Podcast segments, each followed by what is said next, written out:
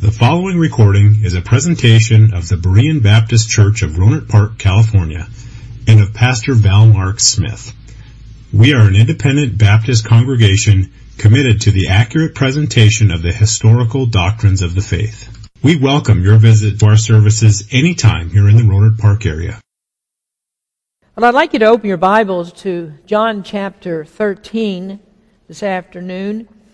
And our main text this evening is from Exodus 28, but I want you to turn to the first part of John 13 so we can tie into the end of the sermon last week. Uh, we left off uh, there when discussing a special aspect of the high priest garments demonstrated when Jesus washed the disciples' feet. And I'll dispense with most of the preliminary introductory information. I, I, trust that you know the subject. Most of you are regulars on Sunday afternoons. So the, the subject, though, is the sacrificial system, the, the, the worship in Israel, and how priests were necessary to that system. And let me just give you the first point of the discussion so you just keep your outline going. Uh, these relate to the high priest garments. We talked about first the fine linen, which stands for the purity of Christ. Fine linen is the material of the undergarments, and those undergarments, material, represent two aspects of Christ's work. One has to do with the righteousness of the priest. It pertains to his personal holiness, his personal character, and it was his duty to be a righteous man, which we know is only possible by faith in Jesus Christ. Then the second is the righteousness of Christ himself, and this is the righteousness that he earned in his perfect life by his obedience to the law. And that righteousness is imputed to sinners by faith alone in Christ alone. And so, thus, the fine linen is a symbol of justification by Christ's righteousness. Uh, the undergarments covered nakedness, and Christ's righteousness is the garment that covers the nakedness of our sin. And we're also reminded that the priest's clothing was for glory and beauty. That's what we read in uh, Exodus 28. And everything that he wore was to reflect the beauty of Jesus Christ. Now, the second article of clothing is the place where we left off last time and where I want to resume. And that is the girdle. And the girdle stands for the service of Christ. Uh, the fine linen tunic that was worn by the priest was held in place with a girdle. And if that casts a strange image in your mind, well, it's not the, the girdle that we have today. This is a sash or a belt that was worn around the waist to hold the clothing in place. And this was a multicolored uh, belt, uh, sash, and it wasn't seen um, with the outer garments of the priest. This is worn underneath, but it would be seen on the clothing of the ordinary priest. This is a girdle that stands for service and it stands for the servanthood of Christ. And in Exodus 28 verse number 3 it says it is a girdle that is of needlework. And I thought that I just might point out for a moment that needlework that, that you would see in Exodus 28 is an indication of the precision by which this, uh, this belt was made, the interweaving of all the multicolored threads that made the belt. In other words, we're not talking about some discarded piece of other type of cloth or clothing that's just used for utility purposes to tie around your waist because it's not going to be seen. But this was very ornate and beautiful. And I'm sure that a good seamstress would be genuinely impressed by the abilities of these ancient people to make these fine articles of clothing. The workmanship of, of it was just outstanding. And I haven't really mentioned very much about the workmen of the tabernacle but they were two men, uh, Bezalel and Aholiab, and God gave them multiple skills to work in gold and brass and in wood, and also to make these holy garments for Aaron and his sons. Now, if you want to read more about them, you'll find, you'll find them in Exodus 31. And they had a wide, wide array of abilities that were given by the Holy Spirit. But going on, the fine needlework was used to make this girdle, which is a symbol of the strength of the loins for service. Now, you have read in the scriptures many times where it says, gird up thy loins. Gird up your loins. That's, a, that's an Old Testament expression. It's found once in the New Testament as well, used by Peter. But it means to be prepared and to be strong For example, in Job 40 verse 7, really in the last part of Job, this is used several times as the Lord speaks to Job. But in Job 40 verse 7, as an example, God said, Gird up thy loins now like a man. I will demand of thee, and declare thou unto me. Well, servanthood is the purpose of John 13. That's part of what's being taught there. And I'm not going to read the entire text. Uh, we're going to come back to this, so you want to keep your finger in this passage, and we'll be in and out of this several times throughout the message. But you can look over verses 1 through 17 as I point out a few of the important points that tie this back into Old Testament worship uh, and how Jesus came to fulfill the law. And if the Bible says, and if Jesus said, I came to fulfill the law, then we expect that we would see examples of that in his life. Well, he fulfilled the law by being the antitype of both the Old Testament sacrifices and the priesthood. Now, the minute details of all these specific garments worn by the priests in Exodus 28 are a part of God's law. God said you must do it this way. You must make these things. Now, John 13 shows Christ working in servant mode on behalf of the people, and that answers to the symbolism of the girdle for service. John 13 is also the famous foot washing incident. Now, before showing the disciples a picture of his death in the Lord's Supper, Jesus, in the beginning of the chapter, takes a bowl of water and he bent down to wash the disciples' feet. Now, before I continue discussion of the girdle, I thought that I might stop here for just, just a few minutes to discuss with you foot washing. And I want to give you a little bit of extra information about this because tangent, tangential issues seem to be my forte. So I want to add some things for you tonight. Foot washing preceded the, ins, uh, uh, the institution of the Lord's Supper. The Lord's Supper, of course, became an ordinance for the church. And, and in the early days of America, Baptists were divided on how many ordinances that the church should have. Some believed that the church was given more than two, uh, the two that we normally consider of baptism and the Lord's Supper. And many assume that early arguments between Baptists uh, in the first part of our country were arguments about the doctrines of grace, whether they should be Calvinistic or whether they should be Arminian. But arguments among Baptists uh, were not centered on those things. That's not true. Because finding an Arminian Baptist in America in the 17th to the 19th centuries would be like hunting elephants in downtown Santa Rosa. Uh, you can't find one and if there was one, there'd be no way that he could hide himself. He would just stand out. You couldn't miss him. So that's not the argument um, uh, between Baptists in those early centuries. No, Baptists in America, Baptists in England, Baptists across Europe entirely, almost entirely believed in the doctrines of grace. And about 10 minutes of reading Baptist history would discover that for you. I received a missionary application from a man who graduated from uh, Golden State uh, college in Santa Clara. And I, and I asked him some questions about this subject, and I wanted to explore a little bit more about what he thought uh, concerning the questions that he answered on that questionnaire. And I suppose that he thought that he could instruct me on this subject. That he said to me that historically Baptists were not Calvinistic. And so I thought, well, if he's ignorant about that, then how many other things is he ignorant on? So I just filed the application away and said, I don't really need to bother with that. But the disagreements between early Baptists in America were not over those issues. Uh, they were centered on three areas. First, should we use confessions of faith? Secondly, should we support missions? And then thirdly, how many ordinances did God or did Christ give the church? Now, almost all Baptists favored the 1740 Philadelphia Confession of Faith, which affirms the doctrines of grace that we teach here and also what most Baptists believe about the ordinances, that there are only two ordinances, and that is baptism and the Lord's Supper.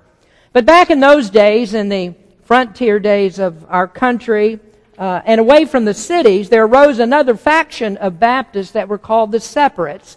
And they were led by a man named Shubal Stearns, who was converted under the ministry of George Whitefield during the First Great Awakening. Well, Stearns agreed with uh, Whitefield's soteriology. That's uh, his affirming of the doctrines of grace, but he disagreed with what Whitefield taught on infant baptism that was practiced in Whitefield's Congregational Church.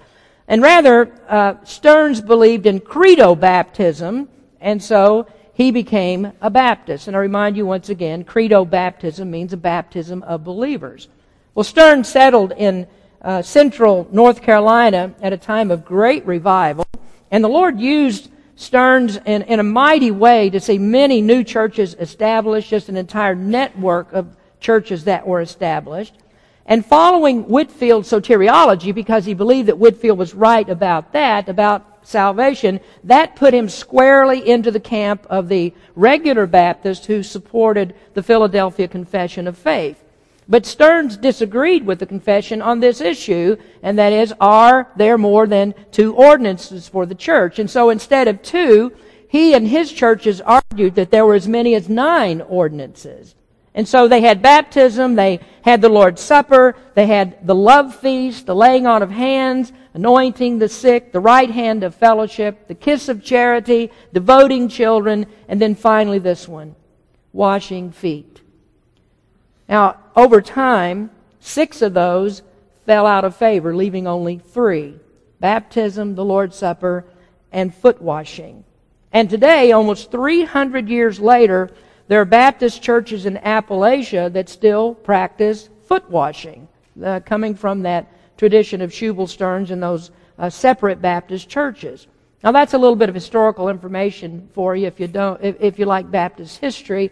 And um, whenever I see this passage of John 13, that history always comes to my mind that there are some still still some people who believe that uh, foot washing is uh, a part uh, is one of the ordinances of the church. Well, John 13 is a demonstration of Jesus fulfilling the Old Testament type of the priest for service. The disciples were not to be lords over the people, but they were called to be servants. Now these were men that were called and would hold the highest offices in the church, but they were to remember that they were only servants. You see, the Lord's church is not about rank. It's not about personal prestige. It's not about potentates and pontiffs and popes and applause. It's like the priest of the Old Testament. And like the disciples in the New Testament, we are to be servants. And so Jesus said to be great in his kingdom is not to be a mighty king, it is to be a lowly servant. Now someday they would, they would reign as kings. Jesus promised that. He said, you're going to reign over the tribes of Israel. But that time was not then. And that time is not now. It's not now in our church in this time for us to be the head of things and to have people recognize us, but we are to be ministers. And as I said last week, ministers, that simply means servants, and that's what this is about, servanthood. Well, washing feet is the most menial task of a servant. That was very humbling. And there was nobody that wanted the humiliation of that work.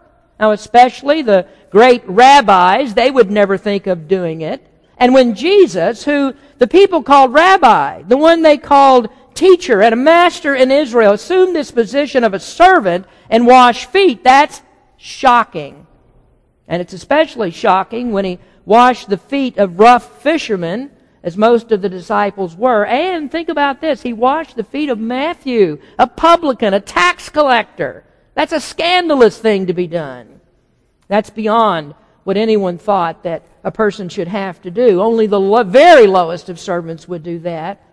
But Jesus said, You must be willing, you must be a humble servant in order to be great in His kingdom. And further, He said, If you're not willing to do this, then you can't stay with me. This is what my ministry is about. Now, this whole thing of washing feet and all this thing about service piqued Peter, and he promised that and protested that if getting feet washed was a necessary thing, and that's what it takes to have part with Jesus. Then he insisted, well, then I need to have my whole body washed.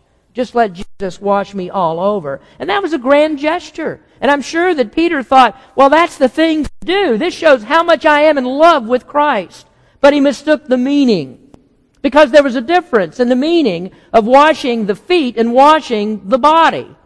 But at this point, Peter's not very much of a theologian. Doesn't understand those things. So what Jesus was teaching was progressive sanctification, while Peter's comment confused the meaning of the gesture with regeneration. And without going into the details, Jesus said that those that are regenerated don't need to be washed again. They're justified. They're cleansed forever. They don't need to be cleansed from anything but their daily sins. And so the dirty feet, that's a symbol of daily defilement, of walking in a world that's full of sin. And it represents those temptations that we each fall into every single day. And we need to have those sins cleansed in order for us to keep in fellowship with Christ. Well, there's much to be said on that subject, but the purpose tonight is not to exposit the doctrinal implications of John 13. But what I want to show you is how that foot washing, this foot washing incident represented the priests in the, in the, in the tabernacle of the Old Testament. Now, if Jesus came to fulfill the law, John 13 shows us in part how he did that. Now, let's go to the Old Testament, if you will. As I said, you still want to hold on to John 13. We'll be back. And uh, I want you to look in Exodus chapter 30. Exodus 28 describes the clothing.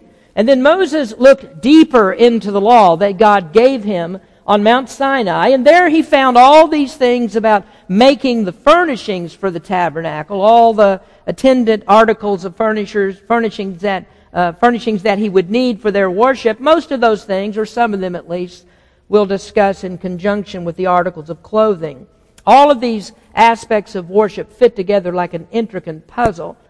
But to tie the girdle and service and sanctification, all of these things together, I want you to look at verses 17 to 21 in chapter, chapter 30. And the Lord spake unto Moses, saying, Thou shalt also make a laver of brass, and his foot also of brass, to wash withal. And thou shalt put it between the tabernacle of the congregation and the altar, and thou shalt put water therein. For Aaron and his sons shall wash their hands and their feet thereat. When they go into the tabernacle of the congregation, they shall wash with water that they die not. Or when they come near to the altar to minister to burnt offering made by fire unto the Lord, so shall they wash their hands and their feet that they die not and it shall be a statute forever to them, even to him, and to his seed throughout their generations. Outside the tabernacle entrance, between the brazen altar and the door of the tabernacle, there was a wash basin. There was a large laver that was made of brass. Now, I have an artist rendering of that that I want to, to show you. And this brazen uh, uh, laver is the place where the priest washed his hands and his feet. Now, the brazen altar that was on the other side of this is the place of sacrifice. That's the place where the animals are killed, the blood was collected, and then the animal was cut up and then hoisted up on the altar to be burned. That altar is a symbol of God's judgment, a symbol of the place where sinners are justified with God. That's a picture of the cross where the judgment of God was poured out on Christ and where he made atonement for our sins to reconcile us to God. But when the priest was through at that altar with the sacrifice, he wasn't quite through. There was more service to be done on the inside of the tabernacle. Blood must be sprinkled, incense must be burned, and so on. And just as Christ's work was not finished at the cross, neither was the priest's work finished at the altar. Now I want you to understand this statement. Christ's work was not finished at the cross. I don't mean that payment for sin wasn't finished at the cross because it was. But we understand this, that Christ is alive and that Christ continues to work for us. Is that true? Well, of course that is. He continues with intercession for his people. And the priests must do the same for the people at the tabernacle. Other works of Christ still need to be pictured. And so the priest made the sacrifices. When he was finished cutting up all those animals and all the blood that's involved and picking up those pieces and putting them on the altar, what do you think the priest looked like? Oh, he's bloody. He's splattered with blood, his feet and all about him. He is in no condition to enter the holy sanctuary. And so before he could, he must stop at this brazen altar, or this brazen laver rather, and wash his hands and his feet. Washing is a part of the ritual It's a part of the ritual of daily sanctification, just as washing the feet in John 13 is about sanctification. And if the priest did not do that, then he would be struck dead. Well, these harsh penalties, those aren't new to us. We, we've studied the tabernacle sacrifices. We know that God was very strict about this. It demonstrates God's strictness that He wants to be worshiped in His way. Christ is pictured, and these pictures can't be altered by the mistakes of men trampling on the holiness of God and destroying the types of Christ. Oh, we know that one mistake by Moses, striking that rock a second time, kept him out of the promised land. Why? Because that disobedience destroyed a type of Christ. 1 Corinthians clearly says that rock was Christ. Now Moses was a great man, no doubt, but not even Moses could mess with worship. It must be done God's way. Now we see how Exodus 30 was fulfilled by Jesus in John 13. The priest and the disciples, they are God's chosen men. Now, although chosen, they're still men and they're still sinners. They walked in the world. They're tempted just like we're tempted. They sin just like we sin. See, maintaining clean hands and a clean mind is very difficult. I'm called to be the pastor, but I'm aware every day of this, of how I fall short. I stand as a sinner among sinners. There's none of us that's fully sanctified in holiness. We have the fallen nature. We haven't gotten rid of that, so sin gets to me just as it does to you. And so what must we do about that sin? Well, every day we must wash our hands and our feet. Our hands and our feet are the instruments of service, and symbolically, we must be cleansed before we can do the Lord's work. James 4, 7 and 8 Submit yourselves therefore to God. Resist the devil and he will flee from you. Draw nigh to God and he will draw nigh to you. Cleanse your hands, ye sinners, and purify your hearts, ye double minded. Well, how do we do that? There's no laver for us to wash in. But instead we have this. 1 John 1 9. If we confess our sins, he is faithful and just to forgive us our sins and to cleanse us from all unrighteousness. This is what Jesus showed Peter. We don't need to be converted again. We only need to have that daily defilement washed off so we'll be ready to serve. Now, let's return to the foot washing at the supper. I hope the wheels are turning in your mind and you're thinking about, well, how do we see the symbolism in the supper? How would we see that today? Well, each time before we observe the supper, I call for a time of silent prayer and confession of sin. We bow our heads, we pray, and we ask God to remove all of our sins so that we come to Him with clean hearts and we honor the holiness of the Savior. And so, in a manner of speaking, that is our foot washing. Do you understand? We don't have a bowl. There's no water. There's no brazen laver. We don't have an extra ordinance. All we need to do is to come to the Lord in repentant prayer, and we're washed from that daily defilement. Well, there's another wonderful type that's expressed in the laver. The laver holds water, and that represents the way that we're cleansed. Now, what, what in the scriptures does water stand for? Well, I hope you know. Bereans should know this because our church makes this the emphasis this is the most prominent part of our worship. And what is that? It is the Word of God. Ephesians 5, 25 and 26. Husbands, love your wives, even as Christ also loved the church and gave himself for it, that he might sanctify and cleanse it with the washing of water by the Word. Now, you and I are the priest of Berean Baptist Church. This is central to us the Word and the preaching of the Word, that's central to us because the Bible teaches that the Word and Christ are the same. That we're cleansed through the instrumentation of the Word. That's how Christ cleanses us and we have that washing by the Word from that defilement that sticks to us every day as we go through this life. So if you're a Christian who doesn't stop at the Word to worship, and to wash, then you're like a priest that walked by the laver not thinking that I need to clean myself up before I go into the tabernacle. And so without hesitation, without fear of being proved wrong, a church that does not emphasize the Word and use the Word and live by the Word is in the same danger as a priest who failed to stop at the laver. The unwashed are unfitted for service. Like the Laodicean church of Revelation 3, Christ says, I will spew them out. I just talked with someone today who told me that uh, the last churches that he visited, he didn't bother to take a Bible because they didn't use one.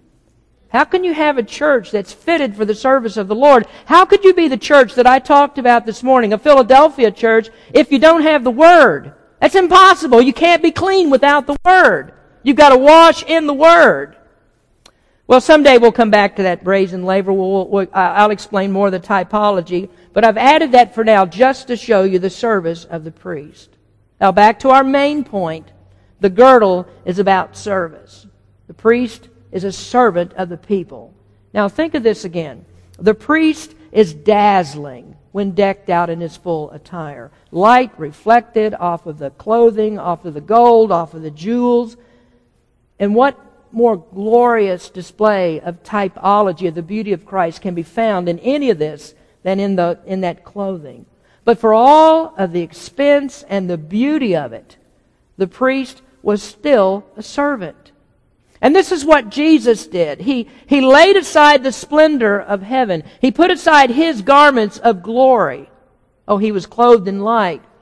But because he had a servant heart for his people, he gave all that up and descended from above, and he condescended to become a servant and to be obedient to the death of the cross.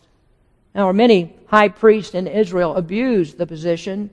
They separated from the people not because they were separated because they were sinners, the people were sinners and they weren't. No, they were sinners when they said that they weren't. But they separated themselves from the people and they went into their ivory towers to sit as lords.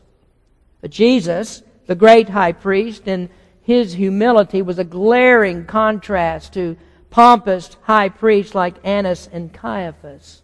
Oh, they boasted they were Moses' servants. They said they kept the law, and yet Jesus said, Well, you heap heavy burdens on other people that you're not willing to bear yourself. Oh, they put on their splendid garments, but they didn't know anything of the spirit of the law. But conversely, here stands Jesus in front of them. He was disheveled from the harsh treatment of his arrest. He'd been struck in the face. He was dirty and in servant's clothing. Philippians describes him well. Who being in the form of God, thought it not robbery to be equal with God, but made himself of no reputation and took upon him the form of a servant and was made in the likeness of men. And being found in fashion as a man, he humbled himself and became obedient unto death, even the death of the cross. And so with foot washing and living an austere life, what did Jesus teach them? Well, let's go to Matthew 20. Here we find another example of servanthood. In this chapter, in verse 20, James and John's mother came to him with a request for her two, precious darling boys.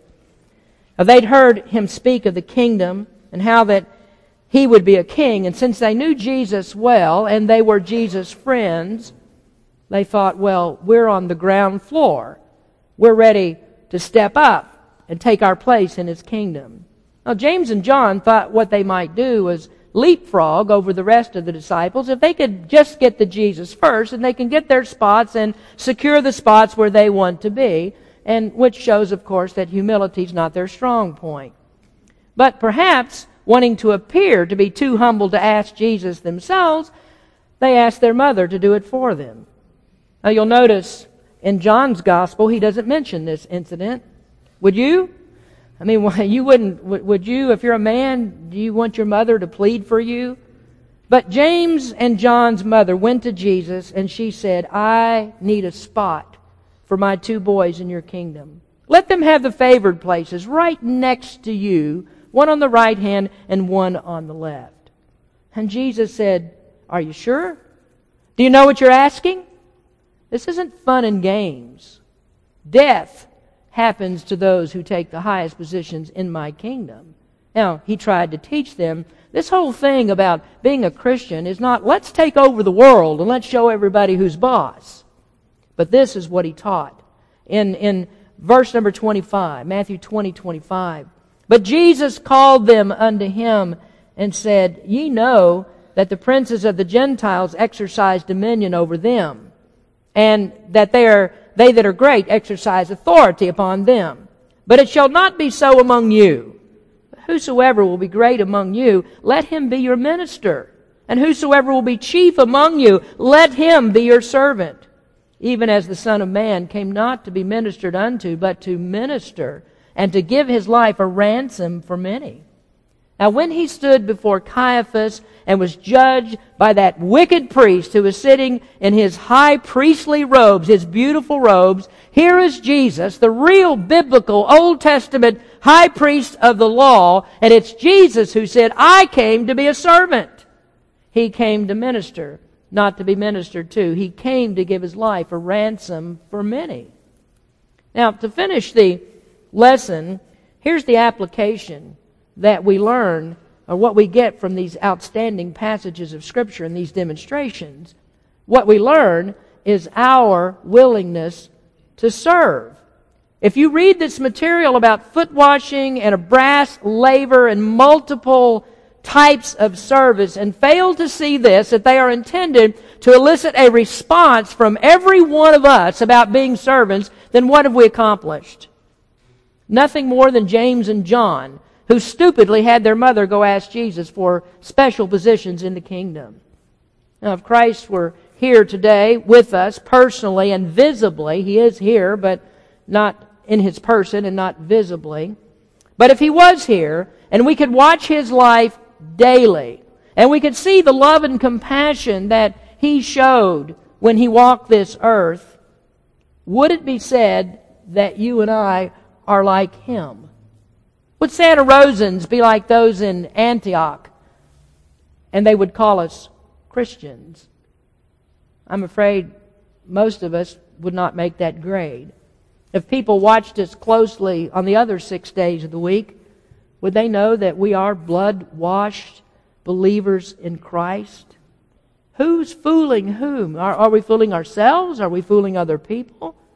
Many of us are Sardian Christians with a reputation of being alive, but were actually dead. Now, let's go back to John 13 again. Jesus said, I have given you an example. In the 13th verse, Ye call me Master and Lord, and ye say, Well, for so I am. If I then, your Lord and Master, have washed your feet, ye also ought to wash one another's feet. For I have given you an example, that ye should do as I've done to you. Verily, verily, I say unto you, the servant is not greater than his Lord, neither is he that sent greater than he that sent him. If you know these things, happy are ye if you do them. Now they called him Master and Lord, and that's good. That's good. They recognize his supremacy. He's not just superior, he's infinitely superior. The servant Jesus said, is never going to be higher than his Lord. And if they recognized that and, and knew that they wouldn't be and they believed that and they accepted Christ's work then, or his worth, how, how can they not be willing to do what Christ did? Now we need to wrap our heads around that. Are we elitist because we believe that God chose us and not others? Does that criticism stick to us? Would we rather just sit around and argue our doctrine or live by that doctrine. So how do we diffuse the criticism that we talk big but do very little? The only way we can is to reach out and help somebody, to bend, to go down low and do a servant's task and wash feet. Now, since we've remodeled the Grant Evans conference room, I've done a lot of thinking about Grant Evans. It's sort of been on my mind. I'm thankful for Matt and his family made many trips up here from San Rafael and took over that job and made sure that it got completed. I'm grateful for Eric and Lucy and the men who came over and got that conference table together and put all of that in there. And if you haven't been in to see it, you need to stop by there. they've, they've just done a wonderful job of getting all of that done. And just to have the people of God, no matter what the need is, a job that needs to be done, a project that needs to be completed, it's, it's a blessing to a pastor and to the entire church to have people that were, are just willing to do that and take their time to do it. But as we've done that, the, the remodeling had made me think of Grant. And in more than 40 years of ministry, I've known a lot of people, and Grant has stood, stood out among the very best of people that I've ever known. Uh, I, I, I, wish that some of you that didn't know him, that you could have met him. Th- this place, this building in his retirement was his labor of love. I mean, this was his, this was his place. He took care of everything here. But after Grant became sick and near the end of his life, when Parkinson's disease had ravaged his body and he was unable to take care of himself, Marlene was unable to help him and she had her own problems and they, he just couldn't take care of the necessities of life. And it was in that time that men of our church stepped up. And one of them told me, Grant has done so much for us. What can we do for him? And so some of our men would go to his house after work and they would stay late to give him a shower, clean him up, change his diapers, and do servant's work. Some of those things I don't think that I could do. I couldn't do it if I had to, I think. Some of the things they did was some of the worst that can be done. And it wasn't feet they washed, that'd be easy by comparison. And I think that if someone were to come in and watch that and see what they did, I think they would say, those men are Christians. Those men are Christians. Who will be greatest in the kingdom of heaven? You know, I seriously doubt that it's going to be pastors, especially if they're like me. Oh, the greatest ones are the ones that obey Jesus in this. They are servants. Servants that are willing to do the most humiliating of work and doing it to show the love of Christ for someone. You know, I, have had people come to me and say, well, give me a job to do in the church. And many times they have in their mind the only thing they want to do is teach class. Or they, they want something that, you know, gets their name in the bulletin, something that um, gets some recognition to go along with it so people will know what they've done. But I'm so happy when somebody comes and says, I don't care what it is. Put me anywhere you want. I, I just want to do something for the church. And and I'm not demeaning any work that we do around the church, but there, there are men who, you know, spend their time on Saturdays while the rest of us may be relaxing and they're cleaning up the yard, mowing the grass and uh, taking care of things around the building and things that other people don't want to touch. They'll do it. And that's, that's their labor of love. They do that because they're servants. They're, they're doing something for Christ when they do that. When they do it for the Lord's body, for the church, they do that for Christ. Jesus said, when you've done it to these, you've done it to me. And, and they're servants. After the, the hurricane in Houston, uh, there was some, I saw this news report, there were some Christian men that were looking for people to help after that hurricane. And there was a group of them that came floating down through a neighborhood in a boat looking for people to help. And these men were calling out, and they were seeing that they could find somebody to help. And they would tell the people, We are the hands of Christ that have come to help you. Well, there was a, a man who received help from them, and he said, How am I ever going to repay you? And they said, Oh, you don't have to. We, that's not what we said. We said, We are the hands of Christ to help you. Those are men that were just servants. They weren't trying to get on TV. They weren't looking for TV cameras to follow them. They're just servants and saw people that need, had a need and they met that need. And they were people who heard Jesus say, So likewise ye, when ye shall have done all these things that are commanded you, say that we are unprofitable servants. We have done that which was our duty to do. We've done that which was our duty to do. That is to be servants whatever we're called on to do. Every servant doing the most menial task is great in God's kingdom. And we would just learn that. We would, you know what Jesus said about that? If you do these things, happy are ye. The happiest Christians are the ones that bend. The ones that don't have to You know, the one who wants recognition all the time is the one who never gets enough. And so he's not happy because he never gets enough recognition, what he thinks he deserves. But you take that servant who bends low and does that menial task, he's happy with anything that he gets from the Lord.